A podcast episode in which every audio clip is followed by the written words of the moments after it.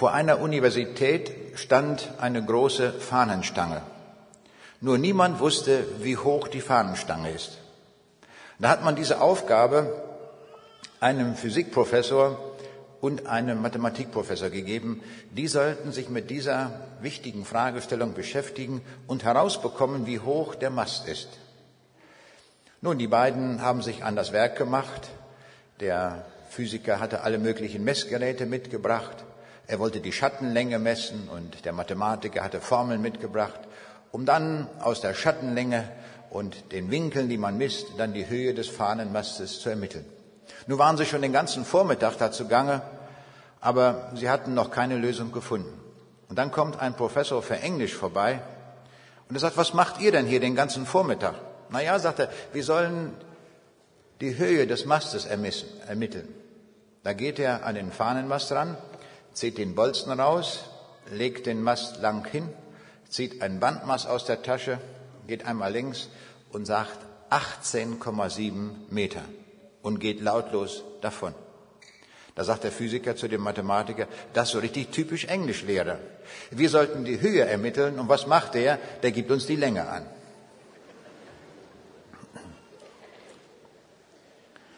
Wir sehen aber, durch diese Begegnung mit dem Englischlehrer haben sie doch das Maß bekommen. Damit sind wir schon bei dem entscheidenden Stichwort des heutigen Abends, bei Begegnungen. In unserem Leben haben wir mancherlei Begegnungen mit Menschen. Es gibt Begegnungen, die wir schnell wieder vergessen, weil das unbedeutend war. Aber es gibt andererseits Begegnungen in unserem Leben, die tief gravierend sind, die unser Leben prägen. Das ist sehr unterschiedlich. Und darum wollen wir uns an diesem Abend mit einem einzigen Stichwort eigentlich nur beschäftigen, mit dem Wort Begegnungen. Ich werde viele, viele Beispiele nennen von Begegnungen und wir wollen daraus Schlussfolgerungen ziehen, auch für uns selbst, damit wir auch die richtige Begegnung haben. Ich bin, beginne zunächst mit einer historischen Begegnung und zwar waren es zwei Kaiser, die sich begegnet sind. Das war im, acht, im Jahre 1808. Da war Napoleon auf dem Höhepunkt seiner Macht. Er hatte zahlreiche Kriege geführt und große Teile von Europas erobert. Am 4. August 1807 hat er die Stadt Erfurt einfach mit einem Schreiben als französische Stadt erklärt. Dann war das eben französisch. In der Nachbarstadt in Weimar da lebte die Tochter von Alexander dem Großen, also ein russischer Zar, und zwar lebte dort die Fürstin. Und jetzt organisierte Napoleon ein Treffen zwischen den beiden Kaisern.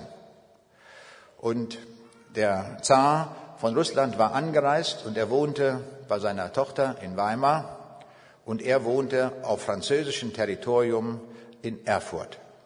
Und nun sollte das große Treffen beginnen. Und sie ritten einander entgegen, jeder mit seinem Pferd. Und auf halber Strecke etwa, da trafen sie sich. Und heute steht an dieser Stelle, wo sie sich getroffen haben, ein Obelisk. Es war ein Treffen, wo die sich zum ersten Mal, allerdings auch zum letzten Mal begegnet sind. Was war der Grund zu dieser Begegnung? Napoleon wollte mit dem russischen Zahn verabreden, wie man die gesamte Hemisphäre vom Atlantik bis hin zu Kamtschatka aufteilen will. Und Napoleon machte Vorschläge, aber der Zar ging nicht auf all die Vorschläge ein. Und so gingen sie unverrichteter Dinge auseinander. Und wir wissen, im Jahre 1812 kam es zum Russlandfeldzug von Napoleon. Und in den Folgen, die dann kamen, da hatte er damit seinen Untergang besiegelt. Also eine historische Begegnung. Ich möchte eine weitere Begegnung nennen, die war im Jahre 1707. Das war in Sachsen, als dort der König August der Starke regierte. Es kam zu einer Begegnung zwischen dem Mathematiker und Physiker Ehrenfried Walter von Tschirnhaus. Er war Physiker und beschäftigte sich mit hohen Temperaturen. Er konnte Brennspiegel und Brennlinsen so zusammenbringen, um auf diese Weise sehr hohe Temperaturen erzeugen. Der andere war Johann Friedrich Böttcher. Er war ein Alchemist und er hatte das Ziel, Gold herzustellen. Aber das ist ihm nirgendwo gelungen. Und nun kommen diese beiden zusammen. Der eine konnte Mixturen herstellen, allen möglichen Chemikalien, und der andere konnte hohe Temperaturen herstellen. Und auf diese Weise mixten sie und probierten, und siehe da, eines Tages haben sie das weiße Gold erfunden, nämlich das Porzellan. Beide gemeinsam hatten also das weiße Gold erfunden. Und im Jahre 1710 wurde das erste Porzellan auf der Leipziger Messe vorgestellt. Wenn wir zum Frühstück Porzellantassen verwenden und Teller, dann können wir denken, dass das entstanden ist durch die Begegnung dieser beiden Menschen. Eine andere Begegnung war auch von großer Bedeutung, nämlich Kolumbus hatte die Idee, nach Westen zu segeln, und wenn er nach Westen segelt, wollte er im Osten in Indien ankommen. Nun, die Idee ist gut, aber er hatte keine Schiffe. Und so ging er erstmal zu dem portugiesischen König und bat um Schiffe, aber der lehnte ab.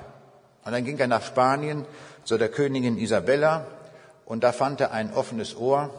Und dadurch, dass die beiden zusammenkamen und Napoleon äh, und äh, Kolumbus diese, dieses Projekt vorstellte, hatte Isabella zugestimmt und er bekam drei Schiffe. Und mit diesen Schiffen segelte er westwärts und auf diese Weise wurde Amerika entdeckt. Heute leben dort Millionen von Menschen und Amerika ist ihre Heimat geworden.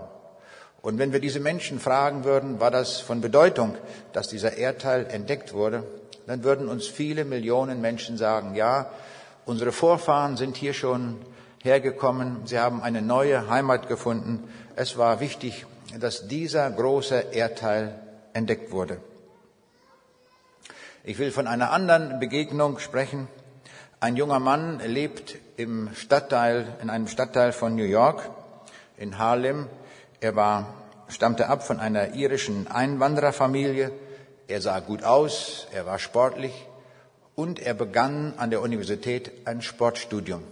Aber er packte es nicht, er schaffte es nicht. Und so musste er abbrechen.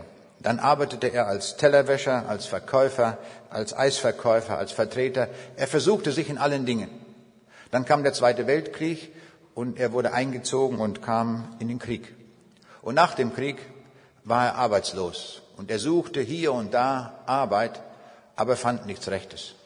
Und eines Tages ist er wieder auf der Suche nach Arbeit und er befindet sich in New York in einem Hochhaus und zwar fährt er mit dem Fahrstuhl hoch und will in ein oberes Stockwerk. Aber wie das manchmal so ist, plötzlich bleibt der Fahrstuhl stecken, das Licht geht aus und er ist zusammen mit noch einem gefangen im Fahrstuhl. Und die beiden Männer unterhalten sich, was der eine und der andere so macht. Und der Mitgefangene ist ein Schauspieler aus Hollywood. Und er engagiert ihn und dieser Mann wird auch Schauspieler. Wer war das? Dieser Mann war Burt Lancaster und er ist einer der legendärsten Hollywood-Stars geworden. Sein Film wurde ausgezeichnet mit einem Oscar und er ist ein berühmter Mann geworden. Das alles, das alles begann mit einer einzigen Begegnung, in diesem Fall in einem dunklen Fahrstuhl. Ich will von einer eigenen Begegnung reden, das war am 15. Februar 1964.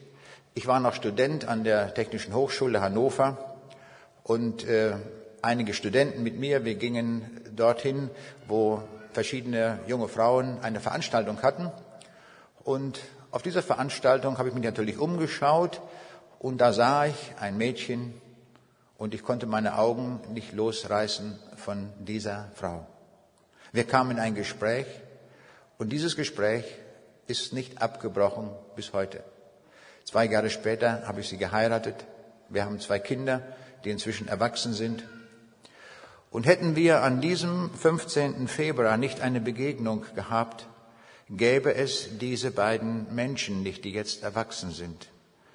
Die Folge also dieser Begegnung sind diese erwachsenen Menschen. Ich will von einer anderen Begegnung sprechen. Wir waren unterwegs nach Kasachstan. Wir fahren immer wieder nach Russland, um dort Vorträge zu halten, dort zu missionieren. Und wir fliegen mit einem Flugzeug von Frankfurt zunächst nach Moskau.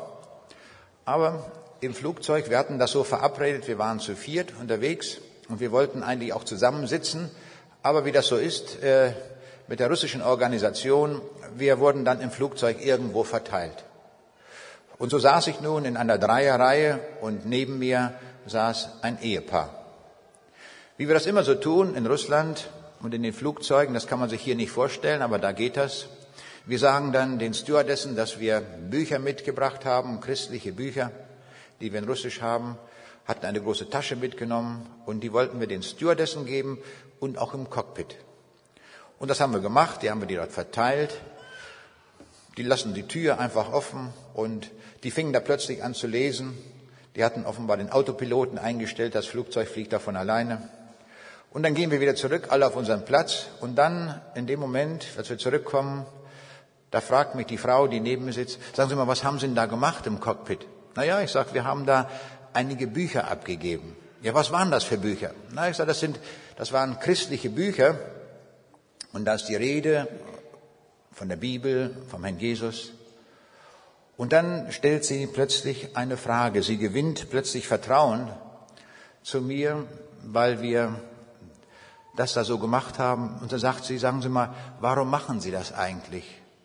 Na, ich sage, wir tun das, weil wir an den Herrn Jesus glauben. Und wir wollen, dass andere auch von ihm erfahren und auf diese Weise auch ewiges Leben bekommen.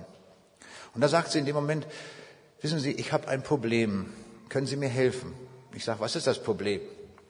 Ja, sagt sie, ich kriege keine Kinder. Können Sie mir helfen? Ich sage, keine Frage. So sagte ich einfach ganz flott darunter, ohne drüber nachzudenken.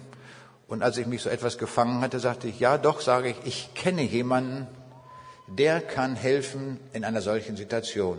Ich sage, wir können ihn anrufen, wir können zu ihm beten. Wollen wir das tun? Ja, sagt sie. Tun wir das. Und so habe ich dort im Flugzeug gebetet dafür, dass sie ein Kind bekommt. Und hat sie gefragt, sagen Sie mal, wie kann man zu Gott kommen? Kann man über Maria zu Gott kommen oder wie geht das? Nein, ich sage, Maria geht das überhaupt nicht. Gott hat verfügt, dass wir ihn ausschließlich über den Herrn Jesus kennenlernen. Der Jesus hat nämlich gesagt, ich allein bin der Weg zum Vater. So geht das und nicht anders.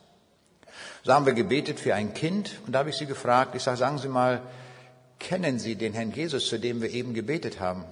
Da sagt sie, nein, kenne ich nicht. Ich sage, wollen Sie ihn kennenlernen?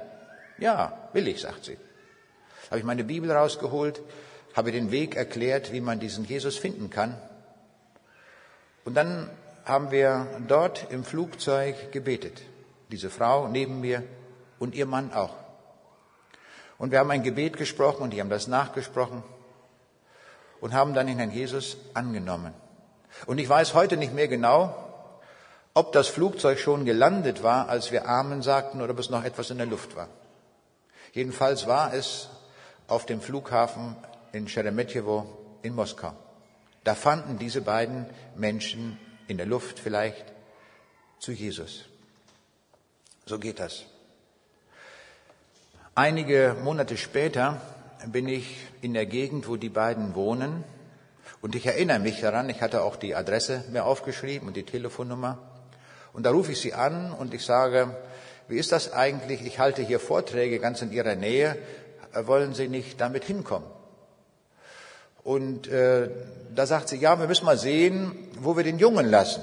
Aha, dachte ich, den Jungen lassen. Mhm. Und äh, dann am nächsten Tag haben wir uns dann wirklich getroffen. Und dann hat sie mir ihre Geschichte erzählt. Sie sagte, der Liefertermin war kürzer als normal. Schon nach sieben Monaten hatte ich einen Jungen.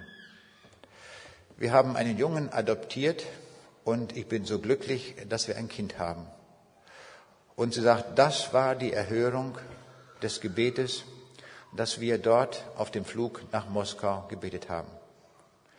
Und so sehen wir, so führt Gott oft Wege zusammen und tut etwas daraus, so dass etwas Großartiges daraus entsteht. Wir haben von verschiedenen Begegnungen jetzt schon gehört und wir haben gesehen, dass Begegnungen unterschiedliche Auswirkungen haben.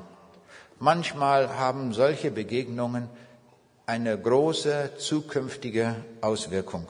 Und so wollen wir nachdenken jetzt über die aller, allergrößte Begegnung, die es überhaupt gibt. Welches ist wohl die größte Begegnung? Jetzt machen wir einen Sprung in die Bibel und die Bibel berichtet uns von der größten Begegnung, die es überhaupt gibt. Wir kennen die Bibel als das Buch der Wahrheit, als das Buch der Bücher, wie wir es auch bezeichnen, als das Buch Gottes. Ich will dieses Buch heute Abend einmal bezeichnen als das Buch der Begegnungen. Die Bibel ist kein trockenes Buch, das vielleicht Philosophen geschrieben haben, sondern hier ist Gott selbst am Werke Gott hat Begegnungen geschaffen mit Menschen und von diesen Begegnungen lesen wir in mannigfacher Weise dort in der Bibel. Und das Besondere an diesem Buch ist, dass dieses Buch eine Begegnung auch für uns bereit hat, so dass wir auch davon profitieren, von dieser aller, allergrößten Begegnung. Welche Begegnung meine ich damit? Es ist die Begegnung Gottes selbst mit den Menschen. Es hat nie etwas Bedeutenderes gegeben als diese Begegnung, von der in der Bibel geschrieben steht, dass Gott uns Menschen begegnet ist. Am Ende der Schöpfung hatte Gott gesagt, und siehe, es ist alles sehr gut. Alles. Es war alles sehr gut. Wenn wir jetzt diese Welt uns anschauen, welches Urteil würden wir der Welt geben, wenn wir jetzt die Welt uns anschauen? Nun, wir sehen, im vergangenen Jahrhundert hat es zwei Weltkriege gegeben mit Millionen und Abermillionen von Toten. Und wenn wir uns die Zeitungen ansehen, ist egal welche wir lesen, dann lesen wir davon, dass es viel Korruption gibt. Wir lesen von Ehescheidungen. Wir lesen von Streit und Zank und vielen, vielen Problemen. Und die Probleme dieser Welt sind so groß geworden, dass sie gar nicht mehr lösbar sind. Und das ist das, was wir lesen. Wieso kann Gott sagen, dass die Welt sehr gut ist? Wie kommt er dazu? Hat er die Welt falsch beurteilt? Nun, die Antwort ist, es ist ein Unfall passiert, zwischen dem es war sehr gut und dem, was wir heute sehen. Gott ist Licht und wir haben dieses Licht verlassen. Das ist die Tragik der Menschheit. Im Sündenfall verließ das erste Menschenpaar Gott. Es ging aus dem Licht raus und landete damit in die Finsternis. Das hatte Gott vorausgesagt. Wenn ihr von diesem Baum essen werdet, werdet ihr des Todes sterben. Das ist ungefähr so, als wenn ich hier ein paar Kugeln Zyankali hinlegen würde, also etwas sehr Giftiges. Und ich würde noch sagen, also wenn ihr von, diesen, von dieser Chemikalie essen werdet, werdet ihr sterben. Und ich warne davor, tut das ja nicht, denn hier ist der Tod drin. Und die Menschen, was tun? Sie sagen, was hast hier, was hat Gott hier gesagt? Wir werden das ausprobieren und wir werden das tun. Und so haben sie sich damit den Tod eingehandelt. Das, was Gott auch vorausgesagt hatte. Wenn ihr von dieser Frucht essen werdet, dann werdet ihr sterben. Aber nicht nur den Tod, sondern es wird mühsam der Arbeit kommen. Es wird alles sehr schwierig sein. Ihr werdet euch Leid und Not und Tod dadurch einhandeln. Und das ist der Grund, warum diese Welt heute so aussieht, wie sie ist. Wir sind infiziert vom Sündenfall und wir tun selbst eine Menge an Sünden hinzu. Und die Bibel sagt, dass die Sünde uns in die ewige Verdammnis reißt, weil in der Gegenwart Gottes keine Sünde möglich ist. Gott erlaubt keine Sünde in seinem Himmel. Niemand wird dort seine Sünde mit hineinnehmen können in den Himmel. So sind wir alle verlorene Leute. Das hat Gott gesehen. Und da hat er sich etwas überlegt. Was kann ich tun? Er liebt uns Menschen grenzenlos und er sagt, ich möchte, dass die Menschen doch wieder zurückkommen können zu mir, dass sie ewiges Leben haben, dass sie in den Himmel kommen können. Aber ich kann sie nicht so in den Himmel hineinnehmen, denn wenn ich eine Sünde in den Himmel hineinlasse, dann wird, Himmel, wird der Himmel genauso kaputt gehen wie die Erde. Dann gibt es dort auch bald Korruption und Zank und Streit und Tod und Krankheit und das will Gott nicht. Gott will nicht, dass der Himmel kaputt geht. Und darum lässt er auch nicht eine einzige Sünde in seinen Himmel hinein. Unmöglich. Was ist die Lösung dafür? Und Gott hat sich überlegt, wie wir dennoch in den Himmel kommen. Nämlich wenn einer aus dem Himmel zu uns Menschen käme und alle unsere Sünde, alle unsere Last, alle unsere Verfehlungen tragen würde, und an unserer Stelle das auf sich nehmen würde, dann könnten wir frei ausgehen. Das war der Plan Gottes. Und ich stelle mir das so einmal vor, das ist so meine Vorstellung, das steht so nicht in der Bibel, aber so stelle ich mir das vor, um das deutlich zu machen. Und Gott fragt im Himmel, wer wird dorthin gehen zu der Erde, zu den Menschen, und wer wird dort elendiglich an einem Kreuz sterben und damit für alle Sünde bezahlen? Es ist ein sehr schmachvoller, ein sehr schmerzhafter, ein schrecklicher Tod. Aber es wird die Menschen retten. Wer wird hingehen? Und ich stelle mir das so vor, da hat sich einer gemeldet. Und dieser eine, das war Jesus. Und Jesus sagt, ja, ich gehe zu den Menschen hin. Ich werde zu ihnen hingehen auf die Erde. Ich werde, obwohl ich Gott bin, werde ich Mensch werden. Und ich werde jede beliebige Sünde von den Menschen tragen. Alles. Alles, wozu die Menschen überhaupt nur fähig sind in der gesamten Weltgeschichte. Das werde ich dort tragen. Und ich werde das dort an das Kreuz bringen. Und dann ist Vergebung für jeden möglich. Und dann werde ich einen ganz merkwürdigen Tausch machen. Ich werde den Menschen die Sünde abgeben.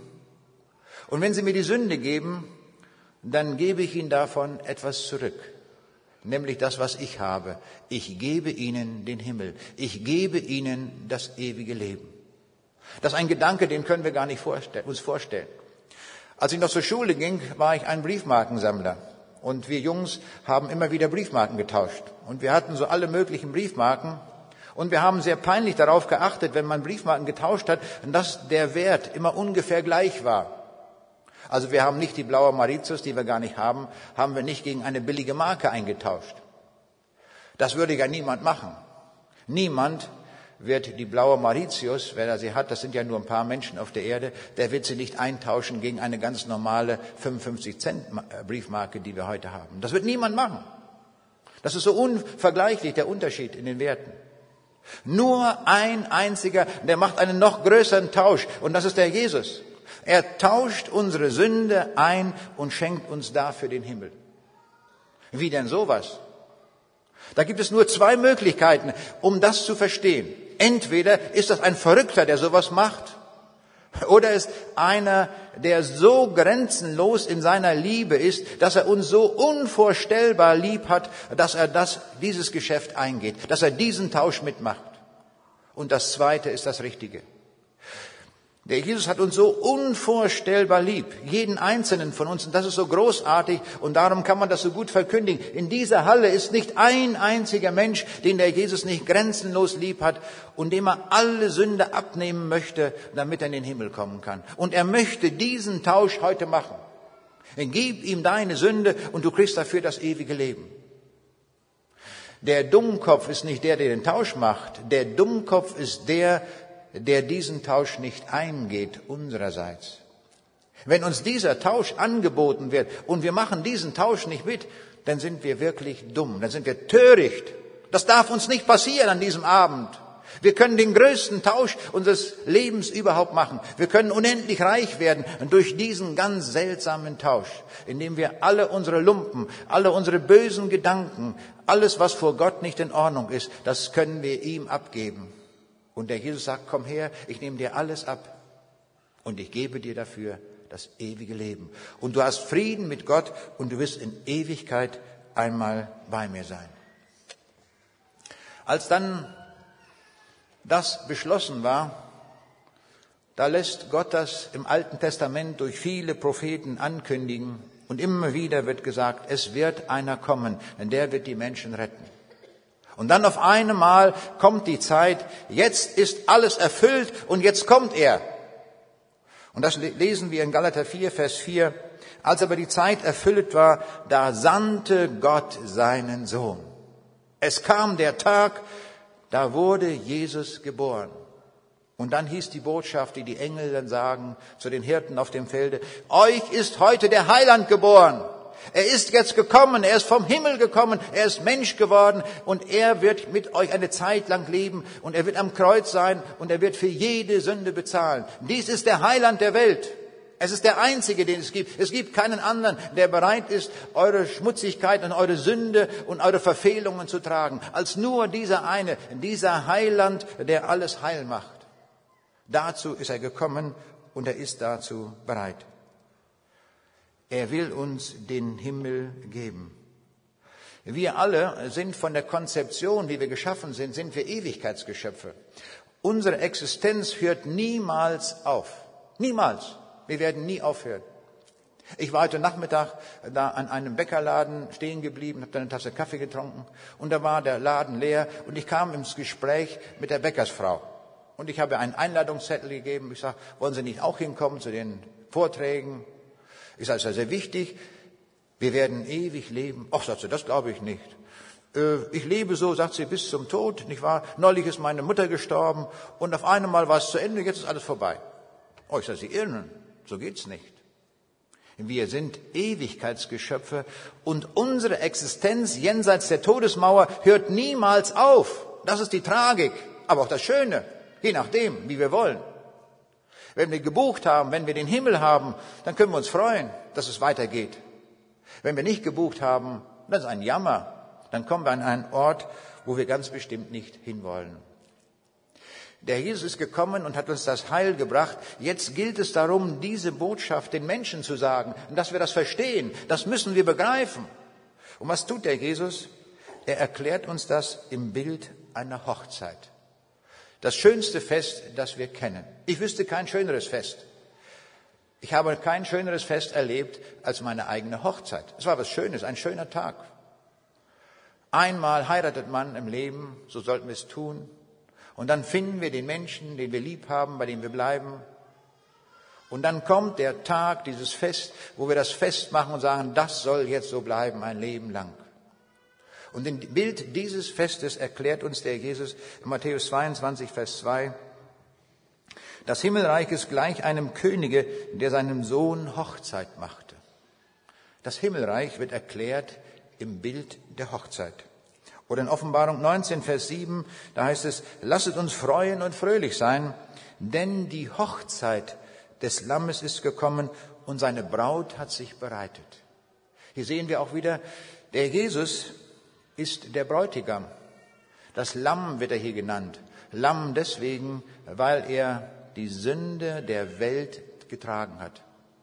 Als ein Lamm, das sich nicht gewehrt hat, als das Lamm geschlachtet wurde.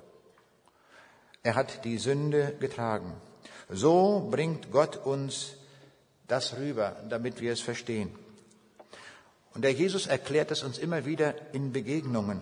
In einem Gleichnis sagt der Jesus von einem Hausherrn, der ein großes Fest machte und er lud alle möglichen Leute ein. Und das macht er so, dass er da Einladungen verschickt. Ich kann mir das vorstellen, so mit Goldschnitt. Nicht wahr? Ganz super Einladungen. Die Leute bekommen die Einladungen. Wie reagieren jetzt die Leute auf diese Einladung? Der eine sagt, ich habe einen Acker gekauft, ich kann nicht kommen. Was ist das für ein Dummkopf? Der hat schon bezahlt, der hat sein Geld schon hingelegt, das ist alles erledigt, alles bezahlt und hat nie den Acker gesehen. Vielleicht ist das einer, der an der Nordsee ein Stück Wattenmeer gekauft hat. Jetzt geht er hin und denkt, da ist jetzt ein Land zu sehen, jetzt die Flut da, das Wasser ist drüber. Da wird er nie etwas anpflanzen können. Vielleicht ist er auch, hat er ein Stück kasachische Steppe gekauft, wo er auch nicht viel mit anfangen kann. Was für ein Dummer. Ein anderer sagt, ich habe Ochsen gekauft, ich muss mir die auch ansehen. Vielleicht sind die schon so zäh, dass man die noch nicht mal schlachten kann. geschweige denn zum Arbeiten zu gebrauchen. Und jetzt kommt der Nächste und er sagt, ich habe meine Frau genommen. Da denke ich, das ist ja super. Er hat eine Frau genommen. Jetzt werden die zusammen hingehen zu dem Fest. Wir kommen zusammen hin. Da sagt doch dieser Kerl, nein, ich habe meine Frau genommen, ich kann nicht kommen. Hätte doch mitgehen, die hätten doch beide zu dem großen Fest gehen können. Und jetzt kommt ein trauriger Satz am Ende dieses Gleichnisses, da sagt der Jesus, keiner derer, die geladen waren, werden mein Fest sehen. Keiner von denen. Weil sie alle eine Ausrede hatten.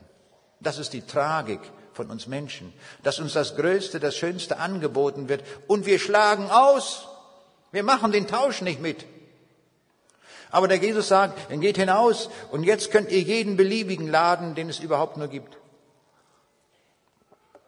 Geht hin zu allen Menschen, ladet sie ein, bringt sie her, an die Hecken und Zäune, geht wo auch immer hin. Ich staune inzwischen, ich bin auf der ganzen Welt rumgereist, ich war inzwischen in allen Erdteilen gewesen und habe diese wunderbare Botschaft weitersagen dürfen. Ich habe das nie gewollt, ich habe das nie geplant, das war nie etwas gewesen, was ich, wonach ich mich gesehnt habe. Und jetzt hinterher stelle ich fest, das hat Gott so geführt. Es kam so hin. Wenn wir ihm gehorsam sind, dann gibt er uns Aufträge, die wir tun können. Das ist großartig, dass dieser Herr uns dann einsetzt und gebraucht. Wir brauchen diese Begegnung mit Gott. Und darum lesen wir schon im Alten Testament, Amos 4, Vers 12, begegne deinem Gott. Das ist die Botschaft von heute. Begegne deinem Gott. Tu das heute. Und Gott können wir nur finden und ihn treffen, indem wir zu Jesus kommen. Denn er allein ist der Weg zum Vater. Manchmal ist das so, dass wir uns schwer tun, uns auf den Weg zu machen. Ich hielt neulich einen Vortrag und hatte eingeladen zum Gespräch hinterher und es waren etliche gekommen. Und da kommt eine junge Frau ganz aufgeregt auf mich zu. Ich schätze sie etwa 35 Jahre alt und sie sagt, Sie müssen unbedingt nochmal hier reinkommen in die Versammlung. Mein Vater ist heute mitgekommen. Der ist sonst nie mitgekommen. Den habe ich nie hergekriegt zu einer solchen Versammlung. Heute ist er hier. Holen Sie den, packen Sie den, dass der heute zum Glauben kommt. Ich sage, das kann ich nicht machen. Was denken Sie? Jeder Mensch hat einen freien Willen. Er muss selbst die Entscheidung treffen. Ich kann die Entscheidung für Ihren Vater nicht treffen. Aber kommen Sie doch mal, reden Sie wenigstens mal mit ihm. Gut, ich habe mich überreden lassen, weil ich merkte, sie war so angetan davon und sie hatte den starken Willen, dass ihr Vater auch im Himmel sein wird. Und so bin ich mitgegangen und er stand gerade am Büchertisch dort und ich habe ihn angesprochen. Ich sage, Ihre Tochter hat mir eben gesagt, dass Sie der Vater sind und äh, ich sage so, bin ich jetzt mal mit hergekommen. Schön, dass Sie auch hier sind. Ach, sagt er, ich kenne Sie. Äh, ich habe schon mal einen Vortrag von Ihnen gehört, als Sie in Dresden waren. Ach, das ist aber prima, sage ich. Wo waren Sie denn da? Ja, sagt er, in der Unterkirche der Frauenkirche. Ich sage, stimmt, da habe ich mal einen Vortrag gehalten. Und da waren Sie dabei. Ja, war ich dabei gewesen. Na, da hatten wir gleich ein Gesprächsthema. Ich sagte dann, da sind schon einige Leute, wollen Sie auch mitkommen? Dorthin. Ja, sagt er, ich komme mit. Komme ich mit. Und dann saß er da, inmitten der anderen. Und dann habe ich den Leuten den Weg erklärt, wie man Jesus finden kann. Schritt für Schritt anhand der Bibel erklärt. Und dann habe ich jeden Einzelnen gefragt, wollen Sie das annehmen, ganz persönlich, heute, für sich? Und der Erste sagt ja, der Zweite sagt auch ja, der saß so an vierter, fünfter Stelle. Ich denke, was mag jetzt sein? Wie wird er reagieren? Ich hatte schon zu der Tochter gesagt, die neben mir saß, ich sage, jetzt beten Sie. Jetzt ist die Stunde Ihres Vaters. Und dann sagte der Ja. Und da habe ich gespürt, was hier vor sich ging. Und da hatte jemand den ganz dringenden Wunsch, dass ein anderer auch in den Himmel kommt. Und der ließ sich hineinführen. Genau das hat der Jesus gesagt. Führet sie herein, nötigt sie, bringt sie mit. Und das hat diese Frau getan und hat dadurch ihren Vater gerettet. Großartig ist das, wenn wir einen solchen Zubringerdienst leisten. Die Begegnung mit dem Herrn Jesus ist sehr, sehr unterschiedlich. Das zeigen uns die vielen Beispiele im Neuen Testament. Manchmal ist es eine ganz unbeabsichtigte Begegnung. Der Jesus zieht durch die Stadt Jericho, die älteste Stadt der Welt übrigens, und viel Volk geht mit ihm.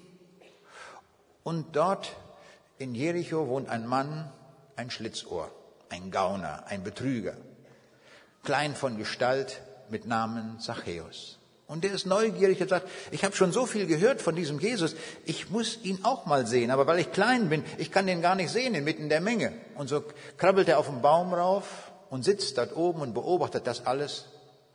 Und dann auf einmal geht Jesus auf den Mann zu und sagt, komm mal runter. Ich muss heute in dein Haus kommen. Und ich stelle mir vor, wir dürfen uns da diese Geschichten ausmalen, die ja oft in der Bibel nur sehr kurz berichtet sind. Das war ein sehr reicher Mann, ein großer Gauner, ein großer Betrüger. Ich war, der saß am Zoll dort bei den Römern und der hatte in seinem Anzug zwei Taschen, eine kleine und dann noch so eine ganz lange Tasche. Und in der kleinen Tasche, da kam das rein, was so vom Tarif her für die Römer abgezogen wurde. Und den größten Teil, den steckte er in der eigenen Tasche. Und die wurde immer schwerer. Wenn der abends nach Hause ging, der ging immer mit Schlagseite, weil da so viel Geld drin war in der rechten Tasche. Und da hat er sich eine Villa nach der anderen gebaut. Und da sagt Jesus, ich muss in dein Haus kommen. Ich stelle mir vor, da hat er erstmal gefragt, ja, welches, welche Villa wollen wir nehmen? Hier die nächste oder die nächste ist äh, drei Kilometer weiter und Villa Grün, Villa Blau, habe ich alles. Ne? Ich bin ein reicher Mann. Da sagt Jesus, es eilt, wir nehmen sofort das nächste. Und so kommt er in sein Haus und ihm wird klar, wie er gelebt hat. Diese Begegnung mit Jesus hat ihn grundlegend verändert. Er merkt, dass er ein Sünder ist, ein Gauner ist. Er wendet sich zu Jesus und Jesus vergibt ihm alles, alles. Und Zachäus sagt als Antwort, wo ich betrogen habe, werde ich vierfach zurückgeben, damit das klar ist. Das will ich tun. Ich will das gut machen, soweit es geht. Da stellt sich für uns die Frage, wie hat er denn das gemacht? Wo hat er denn das Geld her, dass er vierfach zurückgeben kann? Sagt ein Freund von mir, gar keine Frage. Der hat eine reiche Schwiegermutter gehabt und die hat bezahlt für ihn. Kann sein, wissen wir nicht. Jedenfalls am Ende dieses Gespräches, da sagt Jesus, heute ist diesem Hause Heil widerfahren. Denn des Menschensohn ist gekommen, zu suchen und selig zu machen, was verloren ist. Das ist der Grund, warum der Jesus in diese Welt gekommen ist. Er will uns selig machen. Er will uns den Himmel schenken. Das hat er erfahren, der Zachäus. Hat er das wohl schon beim Frühstück gewusst, dass er sich am Nachmittag bekehren wird? Überhaupt nicht. So kann es uns auch gehen heute. Wir sind hier heute hergekommen in diese Halle und haben vielleicht gedacht, na ja, mal hören, was da gesagt wird, müssen wir ja mal wissen, was in unserer Stadt passiert.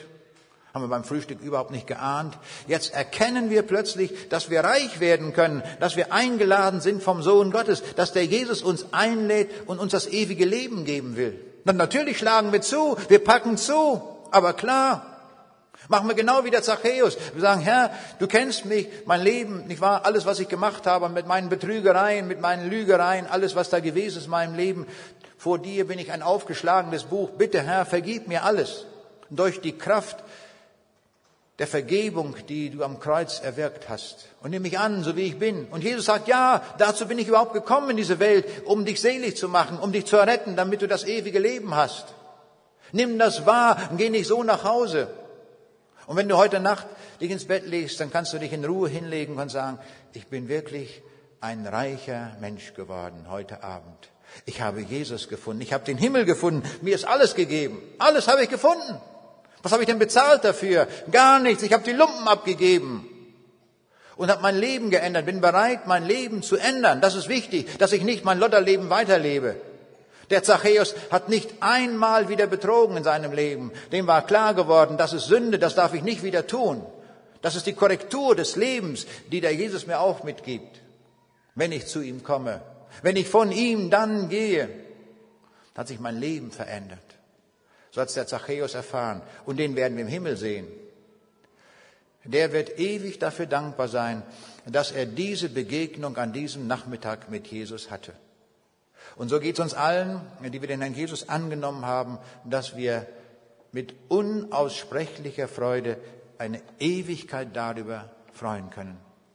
Ich will von einer anderen Begegnung sprechen, die uns auch in der Bibel gesagt wird. Das ist ein Mann, der bekannt ist als der reiche Jüngling. Die Geschichte steht in Lukas 18. Und da heißt es, ein Oberster sprach, guter Meister, was muss ich tun, dass ich das ewige Leben ererbe? Und dieser Mann, der gefällt mir. Er hat eine richtige Frage. Er kommt schon mit der Frage zu Jesus, wie kann ich das ewige Leben haben? Viele Leute und viele unserer Zeitgenossen sagen, ja, das gibt's gar nicht. Dieser Mann glaubt das. Es gibt ein ewiges Leben. Aber wie bekomme ich's? Wie kann ich's kriegen? Und das Großartige ist, er kommt sogar zur richtigen Person. Er kommt zu der Person, die über die Ewigkeit verfügt. Wunderbar. Es kommt alles zusammen. Er kommt mit der richtigen Frage. Er kommt zur richtigen Person. Aber jetzt kommt etwas Trauriges. Er trifft eine falsche Entscheidung. Ihm wurde gesagt, was er tun soll. Seine Bindung, die Bindung seines Herzens war am Reichtum. Und da hat der Jesus gesagt, löse dich erstmal davon, dass du frei wirst und dann folge mir nach. Und dann steht ein Satz dort, der kann nur in der Bibel stehen, Lukas 18, Vers 23. Da er das hörte, ward er traurig, denn er war sehr reich. Was hilft ihm der Reichtum jetzt in der Hölle? Gar nichts. Eine falsche Entscheidung getroffen. Während der Zeit des Lebens wo sich die Wege kreuzten mit dem Herrn Jesus. Er hätte von Stund an, als er die Begegnung mit Jesus hatte, das ewige Leben haben können, indem er das getan hätte, hatte, was der Jesus ihm vorgeschlagen hat. Sehr unterschiedliche Leute sind zu Jesus gekommen. Ich will eine andere Begegnung schildern. Da ist ein ganz frommer Mann. Der war so fromm, dass man in ganz Israel aufmerksam wurde auf diesen Mann. Und er wurde gewählt in den Hohen Rat und er gehörte zu den 71 Ratsherren in Israel.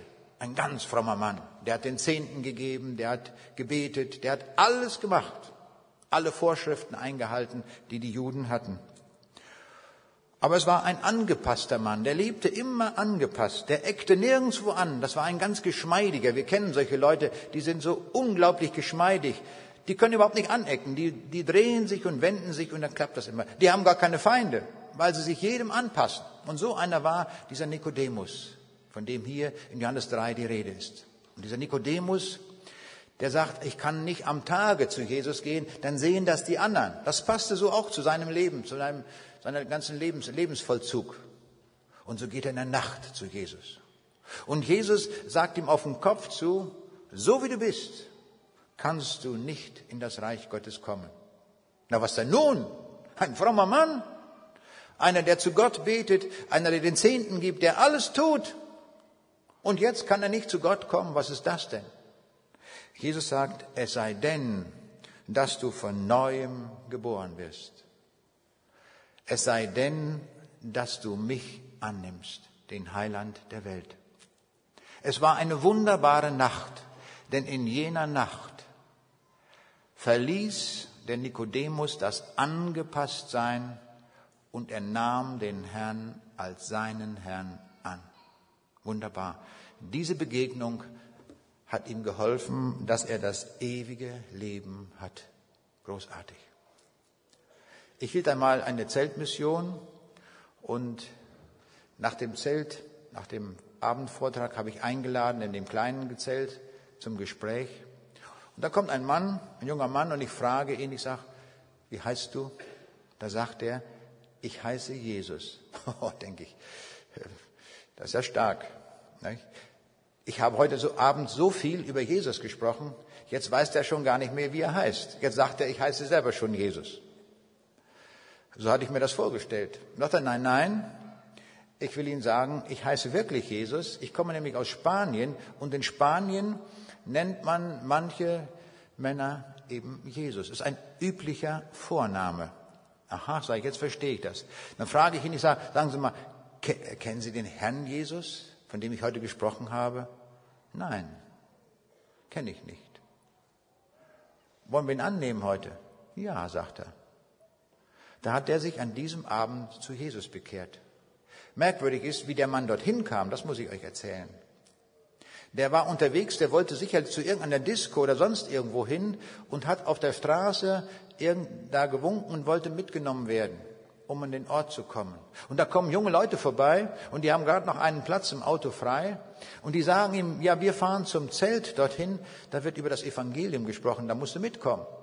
Unbedingt, du musst das hören, das für dich auch wichtig. Und er lässt sich überreden und er geht mit. Und der findet dort den Herrn Jesus. Und er findet den Himmel. Ich habe dann später gehört, er hat eine Bibelschule besucht und irgendwo ist er jetzt, ich habe den Weg jetzt von ihm verloren, irgendwo ist er jetzt auf der Welt und missioniert für den Herrn Jesus. Er hat den Herrn gefunden. Er hat den gefunden, der ihm das ewige Leben gegeben hat.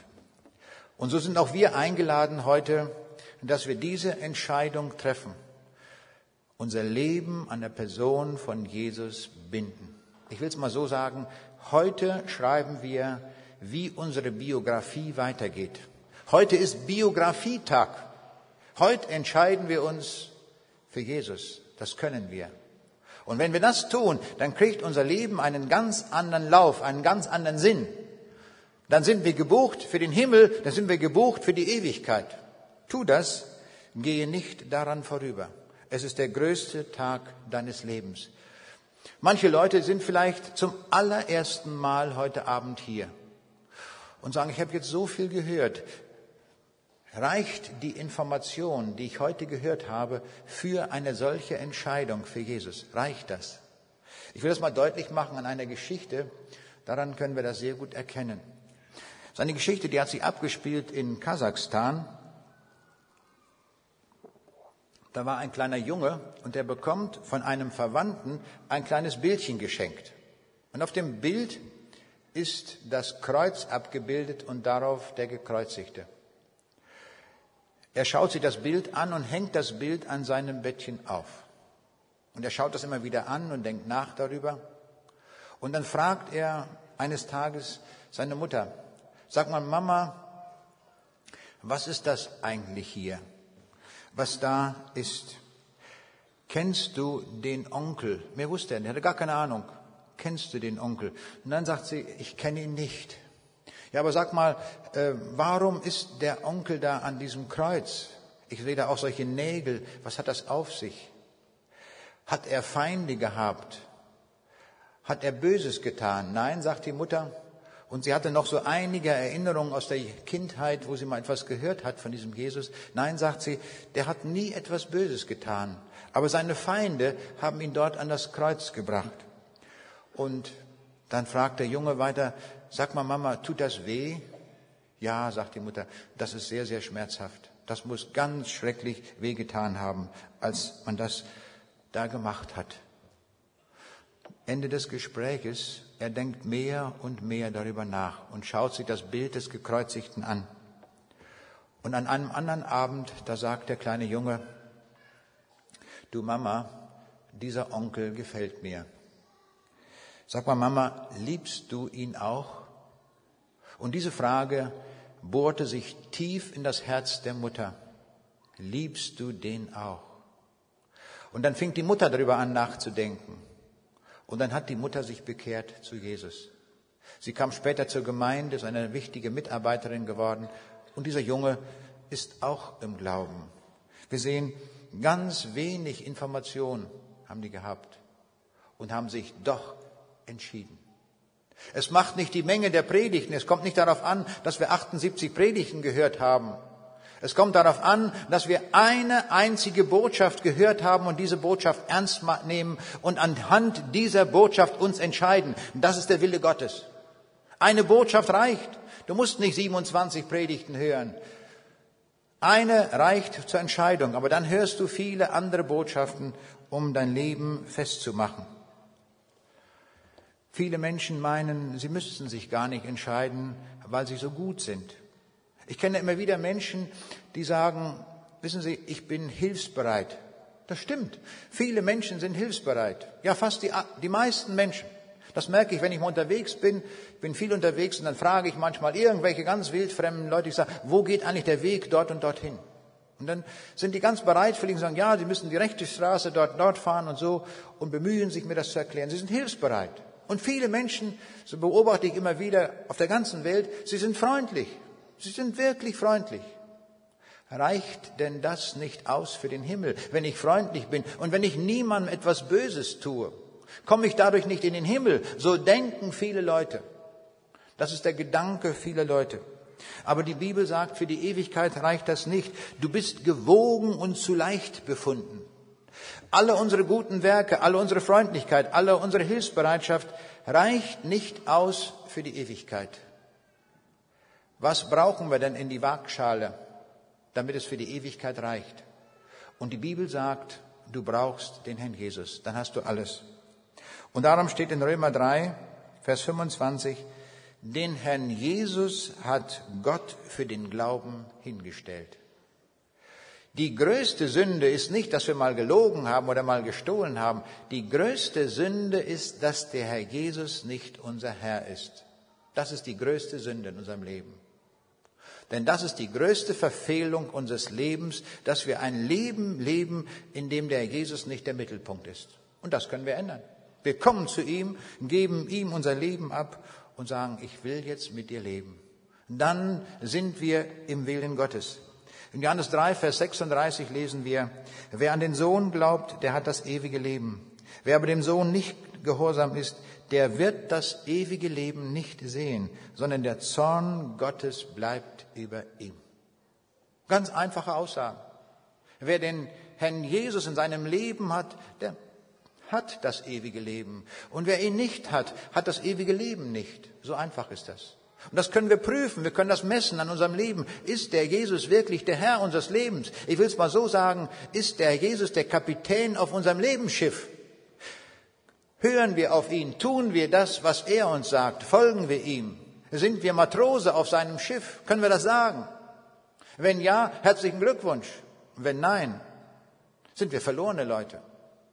Und darum machen wir diese Veranstaltung, um das bewusst zu machen, dass wir selbst erkennen, wo wir stehen. Und wenn uns das bewusst geworden ist, dass wir sagen, nun komme zu diesem Jesus und mache das fest und gehe heute nach Hause als ein Gesegneter, als ein Reicher, der das ganze ewige Leben gewonnen hat, der den Tausch gemacht hat, der seine Lumpen, seine Sünden abgegeben hat und der ewiges Leben gefunden hat. Das ist es. Ich hatte neulich ein Gespräch mit einer Katholikin und sie sagte mir, wissen Sie, ich bin eine Katholikin und meine Kirche lehrt, dass wir uns nach dem Tode alle wiedersehen. Na, ich sag, stimmt das wirklich? Werden wir uns alle wiedersehen? Und dann hat sie selbst gesagt, wenn ich das glauben soll, was in der Bibel steht, dann werden wir uns ja nicht wiedersehen. Ich bleibe dabei bei meiner Meinung, denn dann werde ich sie alle wiedersehen. Welch ein fataler Irrtum. Das ist fatal, wenn wir sowas glauben. Nicht unsere Wunschträume werden jenseits der Todesmauer erfüllt, sondern was das Wort Gottes sagt, das ist das, was gilt, jenseits der Todesmauer. Wir brauchen eine Entscheidung, egal woher wir kommen, ob wir katholisch sind oder evangelisch oder wo immer wir auch herkommen. Wir müssen alle eine Entscheidung treffen. Und es hilft uns überhaupt nichts, wenn wir fromm sind. Wer weiß, wie fromm. Die Frömmigkeit rettet uns überhaupt nicht. Da sagte mir eine andere Frau, die sehr fromm war, und sie sagte, ich bin, jeden, ich bin jeden Sonntag zur Kirche gegangen. Ich war äußerst fromm. Aber als meine Freundin Geburtstag hatte, da bin ich in ein Modehaus gegangen und habe mir die teuerste Bluse ausgesucht und die habe ich in die Tasche gesteckt. Und dann ging ich hin und habe ihr die Bluse geschenkt. Und da hat sie gedacht, dass Gott das Spiel mitmacht. Man kann fromm sein und dann solche Dinge machen. Und dann kam diese Frau in eine Evangelisationsversammlung und hat sich bekehrt. Und dann wurde diese Bluse unwahrscheinlich schwer. Und dann ging sie hin zu der Freundin und hat gesagt, du deine Bluse, die habe ich gestohlen. Kannst du mir die wiedergeben? Ich schenke dir was anderes. Und ich werde die Bluse wieder zurücktragen. Sie hat sich bekehrt zu Jesus und hat gleich die Sache richtig gemacht. Darauf kommt es an, dass wir diesen Herrn finden. Eine Botschaft reicht. Die Bibel sagt uns ganz klar, und das ist der Ruf, den der Jesus uns in der Bergpredigt gibt, Matthäus 7, Vers 13 bis 14. Ich lese uns diese Verse, die wir beachten sollten, weil sie wichtig sind für uns. Der Jesus sagt, geht hinein durch die enge Pforte, denn die Pforte ist weit und der Weg ist breit, der zur Verdammnis führt. Und viele sind's, die auf ihm hineingehen.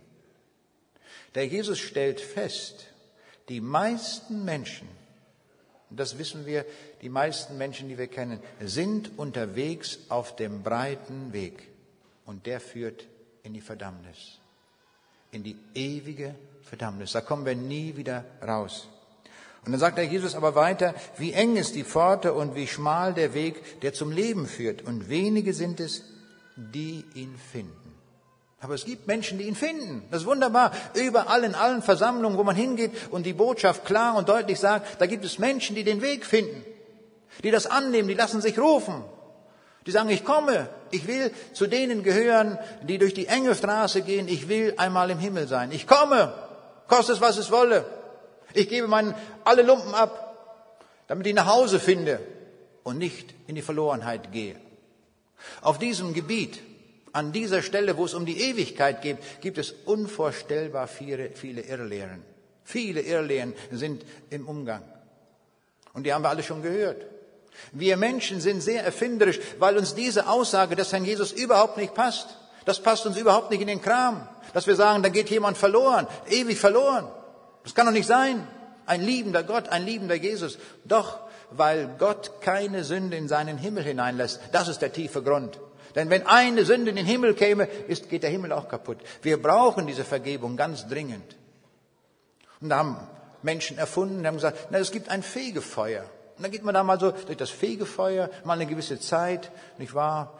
Das weiß keiner wie lange, aber irgendwie da rein. Und da wird man noch mal ein bisschen gebrutzelt und irgendwann auf einmal dann schwuppdiwupp, dann kommst du doch in den Himmel. Eine Irrlehre ist das. Das gibt es nicht. Darum sage ich mit Leidenschaft, das ist falsch. Das lehrt die Bibel an keiner Stelle. Das ist Verführung. Das gibt es nicht. Die Bibel sagt, es ist dem Menschen gesetzt zu sterben, danach das Gericht und dann ist alles entschieden im Gericht. Wir müssen uns heute entscheiden, in diesem Leben. Der Jesus gibt uns diese Chance und räumt uns das ein, diese Begegnung mit ihm zu haben, damit wir das ewige Leben geschenkt bekommen und dann aber auch gewiss sind, wir haben's. Lassen wir uns nicht verführen durch solche Irrlehren. Dann gibt es eine andere Lehre, die genauso schlimm ist. Das ist die sogenannte Allversöhnung. Da gibt es Leute, die sagen, ja, am Ende werden sie alle gerettet. Dann kommen sie alle in den Himmel. Ja, dann können wir gleich zum Karneval gehen und da singen, wir kommen alle, alle in den Himmel. Das ist eben nicht der Fall.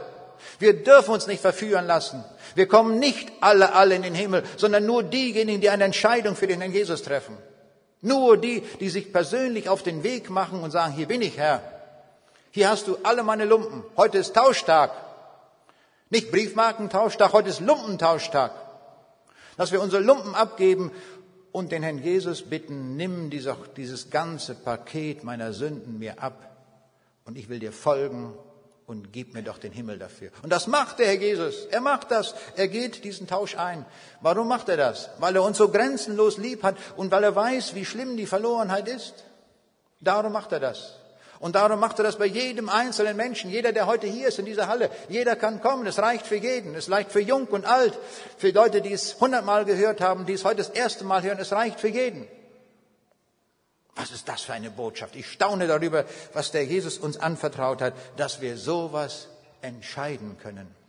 Er hat uns geadelt mit dem freien Willen und wir dürfen uns auf den Weg machen und sagen, Herr Jesus, hier bin ich. Ich weiß heute noch, das werde ich nie vergessen, den Tag, das war in der Stadthalle in Braunschweig, ich höre diese Botschaft und der Mann ruft und ich merke, mir wird's heiß und warm und kalt, alles gleichzeitig. Das weiß ich wohl, wie das geht. Aber ich denke, wenn es um die Ewigkeit geht, dann gehe ich. Und ich bin heute dem Herrn dankbar, dass er mir den Mut geschenkt hat zum Gehen. Und das hat mein Leben verändert und hat mich reich gemacht. Und dadurch habe ich den Himmel. Und dadurch durfte ich vielen Menschen diese Botschaft sagen und auch einladen, weil ich selber so erfahren habe, weil ich selber erfahren habe, dieses Evangelium rettet uns und nichts anderes. Lass dich heute rufen, komm doch Komm, lass dich rufen, dass du ewiges Leben hast. Heute schreibst du deine ewige Biografie, wo du einmal in Ewigkeit sein wirst.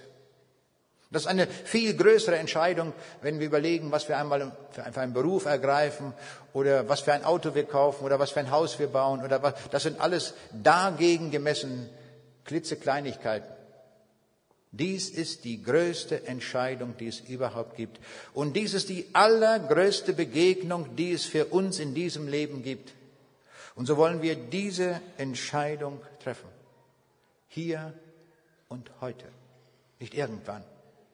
Wir wissen ja gar nicht, ob wir morgen noch leben. Und darum sagt die Bibel immer heute, heute, heute ist ein Tag. Und so wollen wir uns rufen lassen an diesem Tag.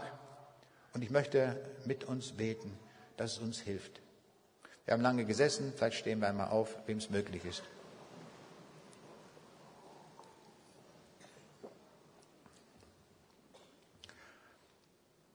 Herr Jesus Christus, wenn wir vor dir stehen, können wir nur deinen Namen preisen. Wir können es nicht begreifen und auch nicht ausloten, dass du bereit warst, den Himmel zu verlassen und zu uns Menschen zu kommen, die wir verloren sind, und hast am Kreuz alles für uns bezahlt, damit wir frei ausgehen können. Herr Jesus, nimm Dank dafür, dass du das getan hast und dass der Weg jetzt zum Himmel offen ist. Und der Weg ist offen, solange wir in diesem Leben sind. Und in diesem Leben müssen wir die Entscheidung treffen. Jenseits der Todesmauer, sagt dein Wort, ist keine Entscheidung mehr möglich. Hilf uns, Herr Jesus, dass wir mit einem heiligen Ernst kommen, aber auch mit einem freudigen Herzen, dass wir uns zu dir hin auf den Weg machen und dich in unser Leben lassen und mit dir leben der du es gut mit uns meinst, denn du hast gesagt, du bist der gute Hirte. Bei dir werden wir es gut haben. Hilf einem jeden, Herr Jesus, dass wir das heute festmachen und daran nicht vorübergehen. Danke, Jesus, dass du zu uns redest und du es bist, der uns einlädt zum Himmel, zum ewigen Leben. Amen.